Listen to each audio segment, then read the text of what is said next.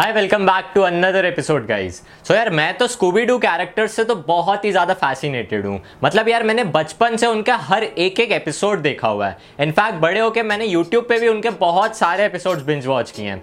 क्योंकि उनके कैरेक्टर्स और उनका जो पूरा शो है वो इतना ज़्यादा कैप्टिवेटिंग है और इतने ग्रेविटेटिंग फीचर्स हैं उसके अंदर कि उसको देख के बिना तो मैं रह ही नहीं पाता हूँ। सो so यार, आज हम बात कर रहे हैं ऐसी एक मूवी के बारे में, जिसका नाम है स्कूब इस मूवी को अगर डिफ्रेंशिएट करना उस कार्टून से तो मैं तुम्हें बता दूँ कि मैंने हर कार्टून देखा हुआ है। इसलिए मैं प्रॉपर रिलेट कर सकता हूँ कि ये मूवी उतनी ज़्यादा रिलेटेबल नहीं है। क्योंकि इसके कैरेक्टर्स और इसके जो फीचर्स हैं, वो बहुत ही ज़्यादा डिफर करते हैं मूवीज़ और कार्टून में। अगर हम प्रॉपर स्कूबीडू की बात करें तो इस मूवी में ना बहुत ही कम मिस्ट्री है और हॉन्टेड हाउसेस की तो बात ही नहीं की गई है।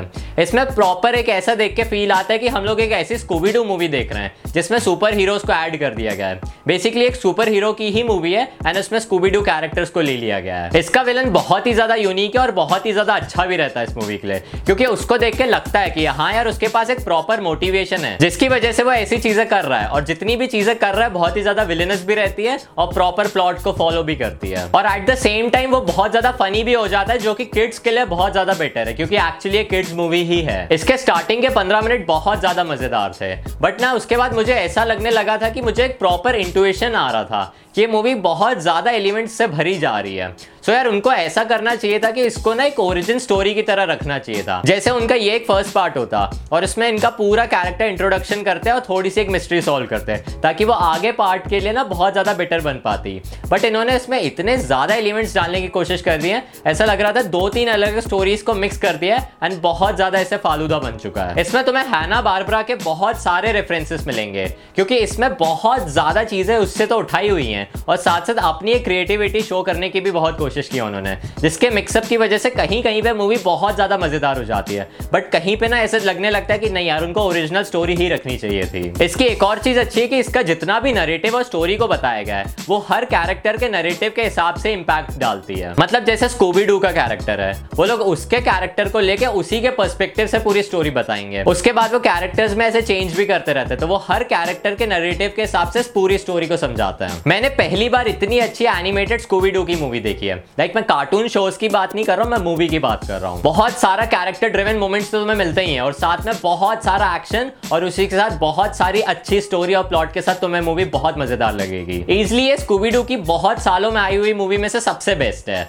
और इसमें जितने भी रेफरेंसेस बताए गए हैं, मैं तो चाहता हूँ वो लोग हैना बारबरा का एक यूनिवर्स क्रिएट कर दे आगे जाके। मतलब जैसे गोज बम सीरीज़ और बाकी जितनी भी सीरीज़ आती हैं, वैसे वो लोग हैना बारबरा के स्टोरीज को उठा के बहुत सारी मूवीज़ बना सकते हैं। और अगर ये चीज़ पॉसिबल हो गई तो सही में बोल रहा हूँ, आजकल जितने भी नए बच्चे हैं, जिन लोगों ने पुराने कार्टून नहीं देखे हैं, वो ऐसे कार्टून को देख के तो बहुत ही ज़्यादा खुश हो जाएँगे। स्कूप मूवी बहुत ज़्यादा फनी है, इसमें बहुत भर भर के तुम्हें जोक्स मिलेंगे स्पेशली जो फ्रेड का कैरेक्टर है। उसके रिलेशन में तो बहुत सारे फनी जोक्स आते हैं, और बहुत सारे कॉमिकल मोमेंट्स भी होते हैं उसके साथ। जब भी वो ऑन स्क्रीन हमें दिखता था तो पता लगता था हाँ यार, अब कोई नया जोक आने ही वाला है। और ऐसे कोई ना कोई लाफ्टर मोमेंट ज़रूर आएगा। इस मूवी से जो मुझे प्रॉब्लम है, वो यही है कि एक जेनेरिक मूवी है। मतलब जितने भी जो किड्स मूवीज़ होती हैं, उनके प्लॉट और उनके डायरेक्शन के हिसाब से इस मूवी को भी बनाया गया है। इसमें उन्होंने अपनी खुद की अलग क्रिएटिविटी दिखाने की कोशिश इतनी नहीं की है। और मैक्सिमम स्कूबी डू का जो बेसिक प्लॉट होता है उससे ज़्यादा ये मूवी कोशिश कर रही थी कि वो लोग Shaggy as well as Scooby Doo इन दोनों के रिलेशनशिप को डेवलप करने की ज़्यादा कोशिश कर रहे थे।